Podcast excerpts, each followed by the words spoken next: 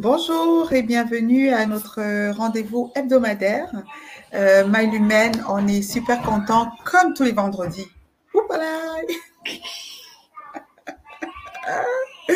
J'ai ma petite qui est venue vous dire coucou aussi. bon, c'était pas prévu. Alors, en tout cas, il y a des jours comme ça, on n'est pas préparé à ce qui va arriver, mais en tout cas. Bon, en tout cas, bienvenue. Hein. Si vous êtes connecté avec nous, n'hésitez pas à nous dire bonjour, bonjour par-ci, bonjour par-là, bonjour à Montréal, rive sud de Montréal, la France, le Cameroun, le Congo, Côte d'Ivoire. Quel que soit l'endroit où vous êtes, vous êtes bienvenue avec nous pour partager ce moment.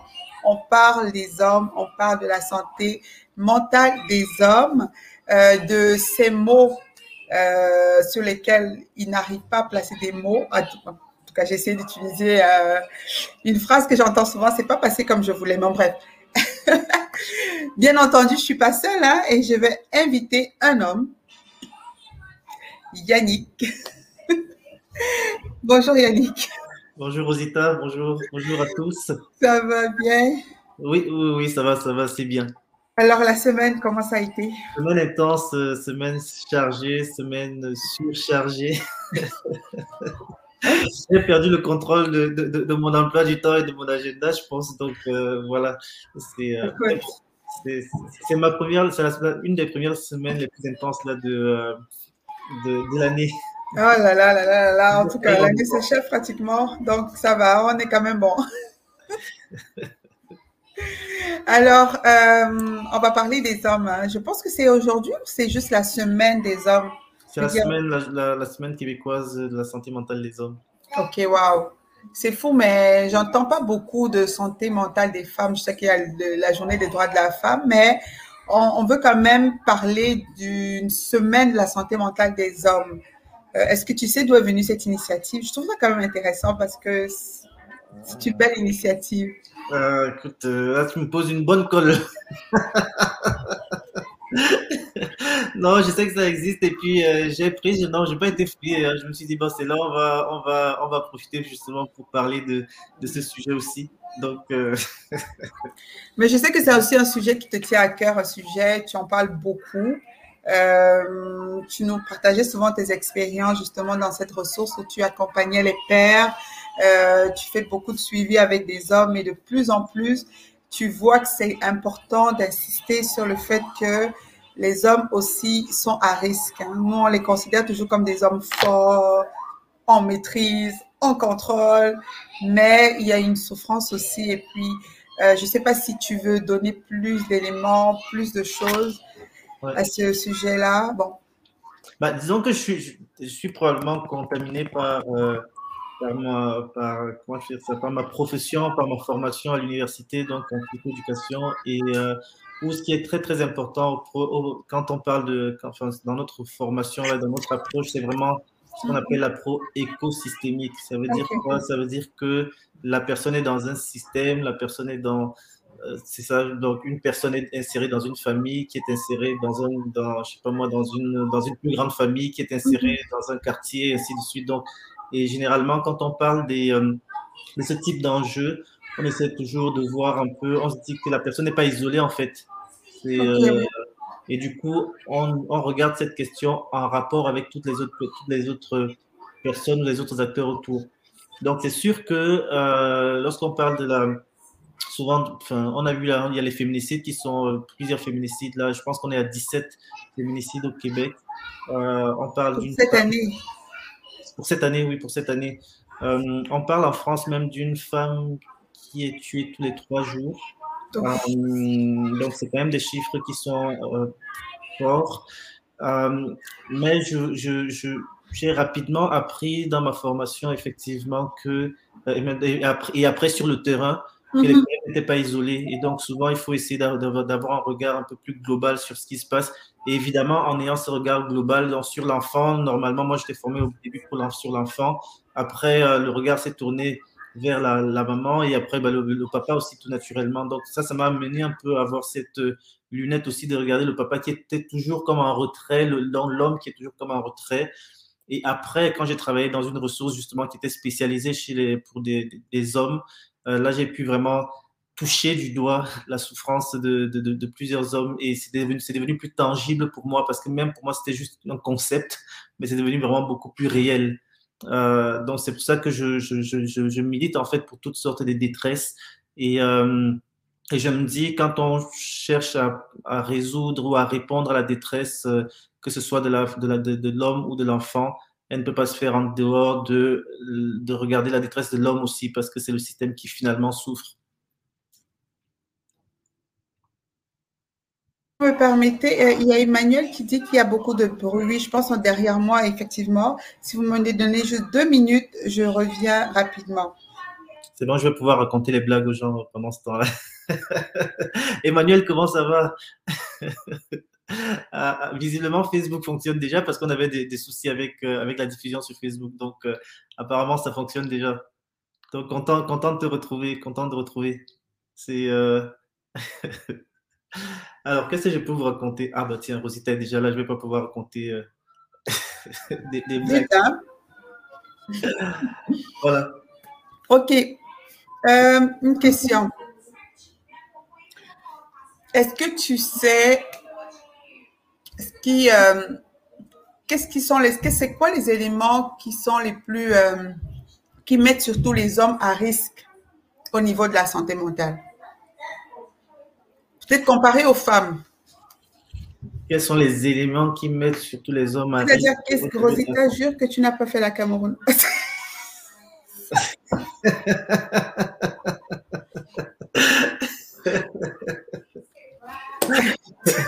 Bon, je vais te laisser répondre.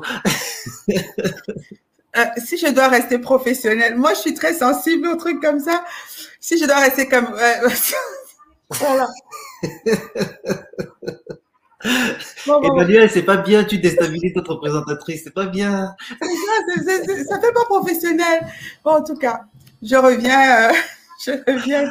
je, dois d'abord dire quelque chose. Je dois d'abord dire quelque chose. C'est que quand je regardais, euh, bon, on va parler de santé mentale en général, mais quand même, je vais, euh, parce que bah, quand je regardais un peu plus le sujet d'aujourd'hui, quand je préparais, euh, je me suis rendu compte que c'est un sujet qui, est quand même assez controversé. Hein. Donc, mhm. parler de, des hommes euh, maltraités ou de la détresse des hommes, je me suis rendu compte que c'est très controversé, c'est très, euh, c'est mal défini, c'est vraiment au sein d'une bataille. Et je me rappelle, je comprends encore mieux pourquoi il y a un an, deux ans, quand j'avais fait une vidéo sur la détresse des hommes, je m'étais fait ramasser sur les, sur les réseaux sociaux par, par tout le monde. Et il y a une bataille actuellement. Et je trouve ça un peu ça triste parce qu'en lisant euh, les différents euh, les études scientifiques, enfin voilà, c'est ce qui est publié par des chercheurs, hein, donc euh, ou en lisant ce, que les intervenants font sur le terrain, je me rends compte qu'il y a comme une bataille. il y a des, gens qui vont pousser pour dire effectivement que les hommes sont autant en détresse que les femmes et que les hommes du coup, mais que comme c'est tabou, surtout quand l'homme est maltraité, ben, il ne va pas le dire, donc c'est moins reporté souvent, donc c'est sous-estimé. J'avais des, des, des, études qui disaient que c'est jusqu'à 50, enfin, que la, détresse des hommes ou même les, hommes maltraités, les, hommes en, violentés sont aussi, c'est égal, égal en fait, c'est à part égal avec les femmes violentées. Donc, euh, il y a des études qui montraient ça avec des chiffres à l'appui. Euh, et puis derrière, tu avais des, gens qui disaient, mais non, c'est complètement faux, ils n'ont pas utilisé la bonne méthode, ils n'ont pas utilisé les bonnes stratégies, ça, ce n'est pas valable, leurs chiffres, ce n'est pas du tout, euh, euh, ça ne peut pas, ça, ne se tient pas debout. de l'autre côté aussi, j'ai regardé, au niveau, en, France, là, je pense au niveau de l'Observatoire international, là, il parlait de à peu près de 350 000 femmes qui sont violentées chaque année et c'était à peu près 148 000 hommes. Donc on voit que là, c'était, il parlait à peu près de 25% de, de euh, donc 50% des femmes, 25% des hommes, comme de moitié en fait. Mais là encore, ça ne fait pas l'unanimité. Donc les, gens, et je me, je me suis rendu, je me suis demandé, mais pourquoi cette bataille? Et effectivement, ils inscrivent dans, dans, une, dans un contexte un peu plus global de euh, lutte de, pouvoir un peu entre bah, le féminisme qui essaie de faire avancer des causes euh, tout à fait légitime pour, pour, les femmes Et, euh, et, donc, du coup, et, et, et, quand, attends, ce que je perçois, hein, c'est que de l'autre côté, les gens disent oui, mais il n'y a pas que ça, il y a aussi les hommes qui souffrent. Et donc, là, il y a comme une espèce de lutte entre deux, pas deux idéologies, mais deux visions qui s'opposent euh, et qui semblent dire maintenant, si la détresse des hommes est équivalente à celle des femmes, ça veut dire que vous allez dire que bah, finalement, la détresse des femmes n'est pas importante. Euh, et d'autres, en tout cas, bref, c'est quand même assez controversé actuellement ce que je vois. Et ce que ça apporte, ce que ça dit en fait, une des, études, des études que j'ai cherchées, que j'ai lues, il disait que bah, c'est très compliqué de savoir aujourd'hui combien d'hommes exactement sont violentés. Donc, euh, on a des chiffres vraiment très, très éparses. Euh, et donc là, je reviens encore là-dessus pour, dire que moi, en fait, le chiffre, les chiffres ne m'intéressent pas trop. Savoir est-ce que c'est 100 000, est-ce que c'est 10 000, est-ce que c'est 3 000, est-ce que c'est 5 euh, Si c'est si c'est 5, c'est déjà beaucoup trop. Et qu'est-ce que l'impact de ces 5-là va avoir sur, euh, sur le système, les systèmes dans lesquels ils sont? Donc, c'est pour ça que je reviens encore sur le fait qu'il faut lutter par rapport à, il faut lutter contre toute détresse, il faut aider. Et, et aujourd'hui, bah, comme c'est la journée de la, santé mentale des hommes, bon, on s'arrête un peu sur celle-là. Ok, parfait. Et je, je, je reviens à ma question. On va... et je reviens à ma question de base. Qu'est-ce qui met les hommes plus à risque? Bon. Je pense que, premièrement. Bon, plus à risque. C'est vrai que tu viens de dire que, que ce soit homme ou femme, on est un peu tous à risque. Mais est-ce qu'il y a le fait, en fait, est-ce que le, du de côté naturel, il y a des éléments chez les hommes qui pourraient les mettre à risque? Je sais pas au niveau, au niveau de la santé mentale ou au niveau de la violence?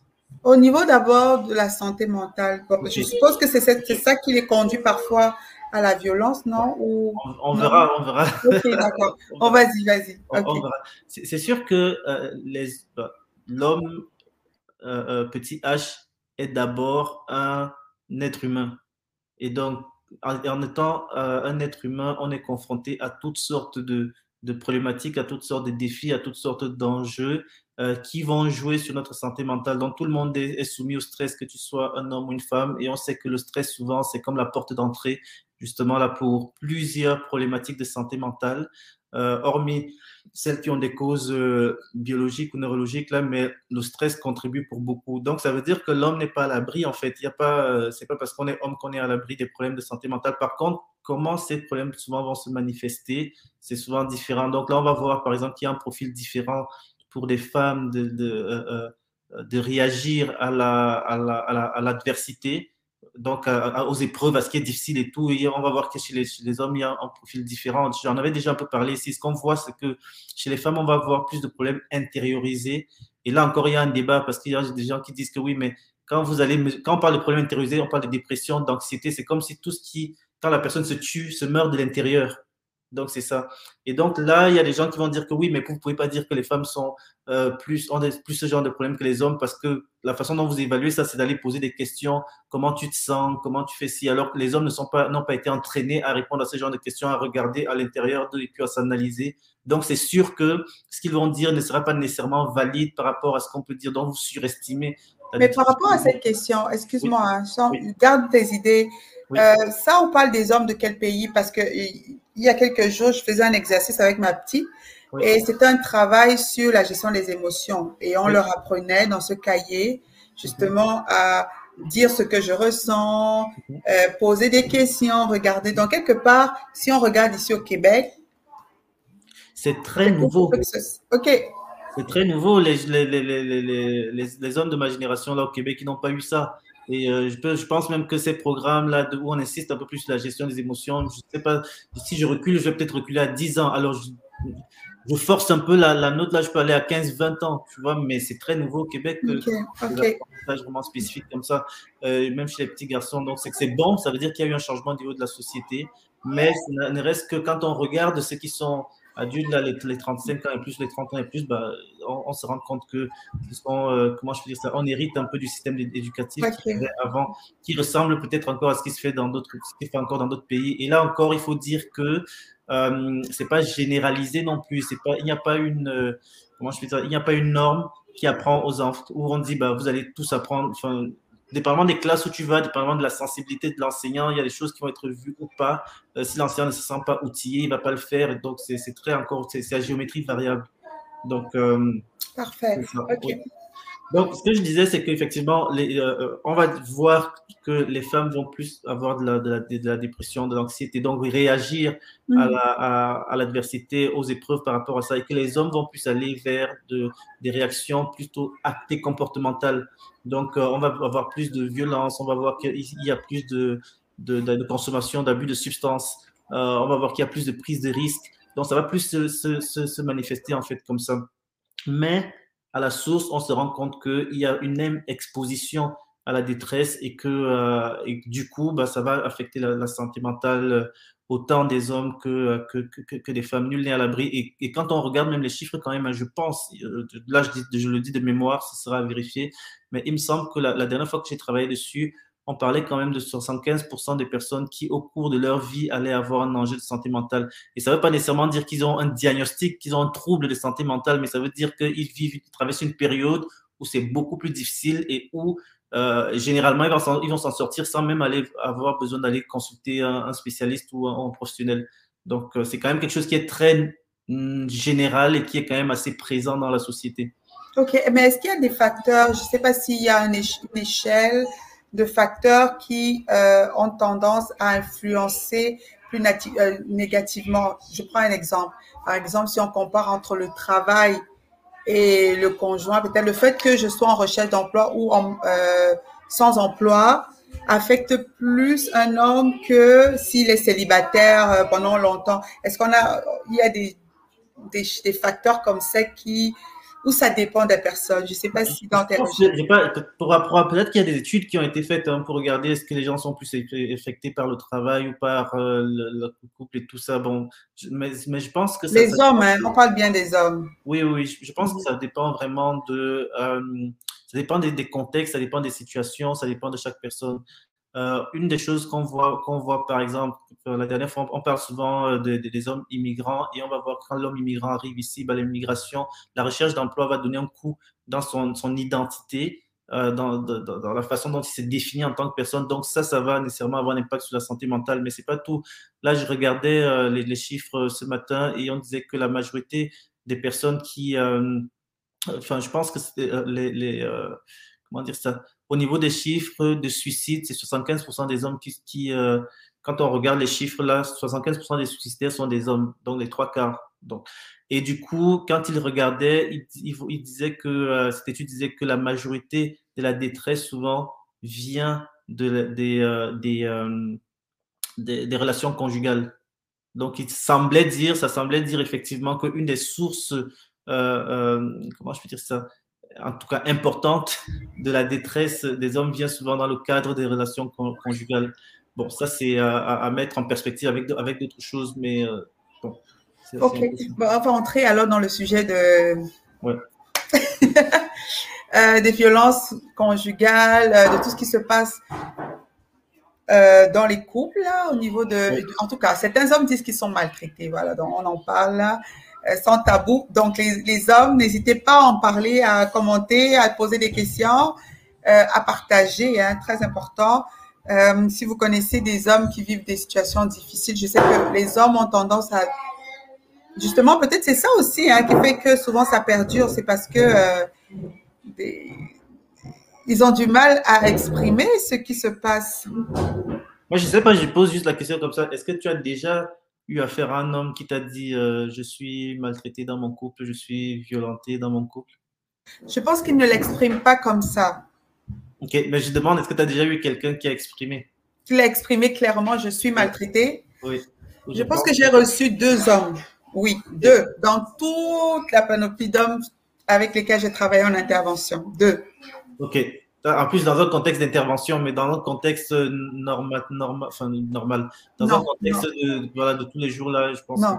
moi, j'ai jamais, moi, j'ai jamais, euh, effectivement, si je me, si je me, je me, je regarde sur le moment où je travaillais dans la ressource avec qui s'occupait spécifiquement des hommes, oui, il y a des hommes qui, euh, qui pouvaient, qui, qui, étaient capables de le nommer. Il y a des hommes même qui n'étaient pas capables de le nommer, mais quand ils me racontaient ce qui se passait, j'étais capable de déceler que mais ça c'est de la violence. En fait, il est en train de vivre, mais il n'est même pas conscient qu'il est en train de vivre de la violence. Donc, ça veut dire que, mais dans, dans mon entourage, jamais. Jamais. Donc, et, c'est drôle parce que je ne sais pas si c'est quelque chose qui sera difficile, mais une, une, une, il y a une vidéo là qui a été fait, un test qui a été fait par deux personnes, qui, qui un couple, et montrer ah, dans, un des cas, on montrait l'homme se faire, enfin la femme se faire agresser par l'homme, et là tout le monde intervenait. Et dans l'autre cas, il, jouait plutôt l'homme qui se fait agresser par la femme, personne n'intervenait, les gens, les gens riaient un peu. Donc, c'est ça en fait, une des choses qu'on remarque beaucoup et qui est beaucoup dite là dans, euh, dans cette situation, c'est que les hommes ont du mal à exprimer, premièrement parce que c'est tabou, deuxièmement parce que ça vient toucher l'estime de soi et, ça vient toucher l'image de virilité en fait que euh, qu'on est censé projeter. Je suis un homme, je suis viril, je suis fort. je pense et, il y a une, j'ai même lu quelque chose d'intéressant en France. Je pense la police euh, en France ne répertoriait que les cas de femmes victimes de violences. Il n'y avait pas de cas de, cas d'hommes. C'est comme si c'est pas pris au sérieux.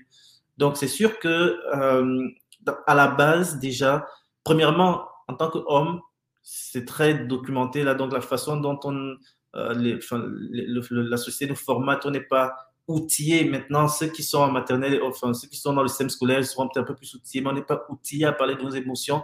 Mais en plus, quand tu oses parler de, de, de, ça, bah, si c'est balayé, si c'est banalisé, c'est sûr que tu as encore moins tendance à en parler parce que c'est, en plus, c'est tabou.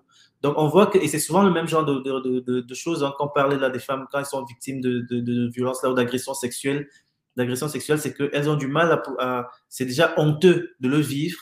Euh, et puis maintenant, si j'ose en parler, mais qu'en plus on me dit ouais, mais t'es une folle, euh, c'est dans ta tête, il n'a pas fait ça ou on banalise, c'est sûr qu'après ça, ça bloque encore plus et ça, ça décourage euh, ceux qui sont autour. Donc je pense que et là il faut des initiatives un peu comme l'initiative du MeToo là qui a donné le courage à certaines femmes de parler. Je pense que au niveau des hommes aussi, il faut peut-être quelque chose qui leur permette de pouvoir euh, de sentir que c'est normal de pouvoir verbaliser ça et des espaces où c'est normal, où ils peuvent le faire en gardant leur dignité, si je peux dire ça.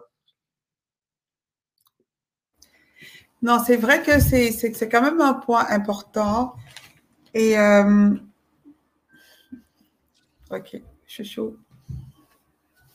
On appelle ça les, les aléas du direct. Donc, euh, je vois les, commentaires d'Emmanuel. Il dit Les hommes sont maltraités, surtout avec les injures et les mots blessants des femmes. Et certaines semblent croire que cela ne compte pas. Il y a aussi beaucoup de chantage sur la séparation et pension alimentaire avec les femmes. Euh, ok, donc les femmes utilisent le chantage et la séparation, la pension alimentaire pour violenter les hommes. Et Laurence aussi rajoute, dans son contexte social, les hommes parlent de violence verbale. Et c'est vrai qu'on en parle beaucoup de la violence verbale des femmes. C'est sûr qu'elles n'ont pas la force physique pour aller avec les points et souvent c'est les mots qu'on va utiliser. Donc, euh, je veux dire, qu'est-ce qui se Je ne sais pas si toi tu pourrais expliquer un peu ce qui se passe à un homme lorsque. Bon, ce qu'on voit, c'est que, bon, premièrement, ce que moi je vois dans ma pratique et que j'ai aussi pu lire, c'est que les, on est dans un, quand même, premièrement, dans un contexte où, euh, comment dire ça, lever la main sur la femme, c'est c'est pas acceptable du tout du tout. Mm-hmm. Alors donc euh, ça c'est ça comme ça c'est un peu comme peu dans une, certaine époque euh, il y avait enfin ou dans d'autres cultures il y a la y a la fessée et tout ça. Et puis nous au Québec on, on se dit bah, on ne veut pas que, que les enfants qu'il y ait de la fessée au niveau des, des, enfants. Ça veut dire qu'une fois que ça c'est dit les gens doivent s'adapter. Alors du coup les hommes ont si, si, si je, prends souvent des exemples là dans les cours des récréations d'école des garçons. Tu vois, s'ils ont un, souci, là, s'il y a deux garçons qui ont un souci, tu vas te rendre compte que ça va rapidement aller au niveau du physique. Tu vois, ils vont régler ça comme ça. C'est rare qu'ils vont, euh, euh, vont, euh, tu vas voir un garçon aller, je je sais pas moi, dire ah, non, ne va pas voir l'autre, qui va essayer des techniques un peu là de d'exclusion, des, techniques de, donc c'est plutôt rare. Donc les garçons vont le régler comme ça. Mais sauf que quand tu arrives justement dans un contexte où dans un contexte de couple et tout ça, bah, premièrement, il y en a qui ne veulent pas euh, euh, toucher à leur femme parce que c'est leur valeur. Je ne veux pas, je ne veux pas, je veux pas lever la main sur, sur, ma femme. Euh, et puis, du coup, il y, en a aussi qui, peut-être l'aurait fait dans un autre contexte que s'ils étaient euh, dans une culture qui autorisait, ils l'auraient peut-être fait, mais dans, dans, le cadre d'une culture, ils ont peur. Alors, ce qui va se passer, c'est que les gens, les gens vont se dire, il faut surtout pas que je puisse, euh, il faut surtout pas que je, sois, je sois poussé à bout au point de vouloir frapper. Ce qui est comme la, tendance euh, qu'ils ont eu depuis la petite enfance de pouvoir répondre à, à, une menace ou à une attaque par la force, et souvent la force physique. Donc, du coup, euh, et, plusieurs le nomment, hein, donc ils sont un peu moins experts dans, tout ce qui est euh, la violence euh, psychologique, à moins quand même, il y a des hommes qui sont très manipulateurs, très, euh, et tout le monde peut l'être à un certain point, mais de façon générale, quand même, ce qu'on voit, c'est que quand on, quand on parle de, les hommes se plaignent souvent de la violence psychologique, donc, euh, et puis Emmanuel le décrit très bien, il dit, euh, il, il, dit les injures, les mots blessants, parfois des, des chantages et tout, et et c'est comme si certaines euh, euh, femmes, en fait, dans, dans, certains cas, vont pousser à bout l'homme pour que l'homme réagisse. Vous voyez? Euh, Et il y a une, il y a une, une dame qui a écrit un livre et puis qui, qui, a, qui a des groupes, qui a des groupes sur la, comment dire ça, sur la, violence conjugale, donc hommes et femmes. Et elle, elle, elle, disait, elle affirme un peu, elle affirmait qu'il n'y a pas de violence physique sans, il n'y a jamais de violence physique sans, violence psychologique. Ça veut dire qu'il y a quelque chose en fait dans la relation qui se passe, qui, fait, qui va pousser l'autre à réagir. Alors, et, là, je, trouve ça très intéressant parce que ça ne veut pas dire que je suis en train de dire que de justifier ce qui, que, euh, que une personne peut utiliser la violence physique pour réagir à ce qui est, à, à des attaques. Mais c'est quand même très intéressant parce que quand je quand j'accompagne des couples, ce dont je me rends souvent compte, c'est qu'il y a un enjeu effectivement dans certains couples se retrouvent dans une espèce de spirale où chacun sait très exactement qu'est-ce qu'il faut dire à l'autre pour le déclencher.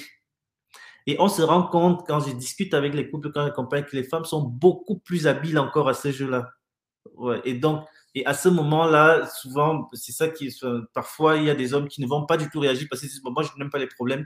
Donc, il y a souvent plusieurs couples qui, vont, quand ils viennent me voir, euh, ils viennent me voir, euh, la, femme va dire, je dis, mais qu'est-ce que tu fais? Il dit, je sors. Et la femme, et la femme va dire, oui, il sort, il, il, il s'en fout en fait de ce qu'on est en train de discuter, il s'en va, c'est pas important pour lui. Et donc, et on voit qu'ils vont souvent adopter cette, cette, technique un peu de fuir, de partir et de dire, bah, elle est fâchée c'est normal. Donc, c'est comme si ce qu'elle dit, c'est pas, je ne vais pas l'entendre parce qu'elle est fâchée, mais ça, ça peut se répéter, ça peut, en tout cas, bref. Et ça, ça peut devenir une espèce de, de, de, d'habitude, là, une espèce de, de, de, dynamique, en fait, au niveau du couple. Ah, le son. Ouais. Merci. Je pense que Laurence va nous rejoindre, hein? Oui. Ouais. Ok, je t'ajoute Laurence. Bienvenue, Laurence. Bonjour. Bonjour à tous. Bonjour. Bonjour Yannick. Bonjour Laurence. Alors, c'était pas prévu, mais j'interviens parce que euh, moi, je reçois beaucoup de questions en back-off. Okay. Ça marche. Et euh, voilà, je n'arrivais pas, à, je voulais pas parler à, comme ça, là, dans le chat. Et euh, voilà, les personnes ne sont pas toujours à l'aise de pouvoir partager, notamment, voilà, c'est un sujet très, très délicat. On a fait beaucoup de pubs mais on reçoit beaucoup de choses en back-off, mais pas à l'écran. Et, euh, et c'est bien correct. On comprend que c'est pas évident. Voilà, voilà, voilà. Alors, moi, j'ai eu un commentaire en back-off tout à l'heure où euh, je parlais de violence verbale au niveau des mots. Et moi, ma question, c'était si on parle maintenant en, on parle en termes de prévention, hein, Emmanuel a aussi très bien dit, comment est-ce qu'on on, on parle aux femmes?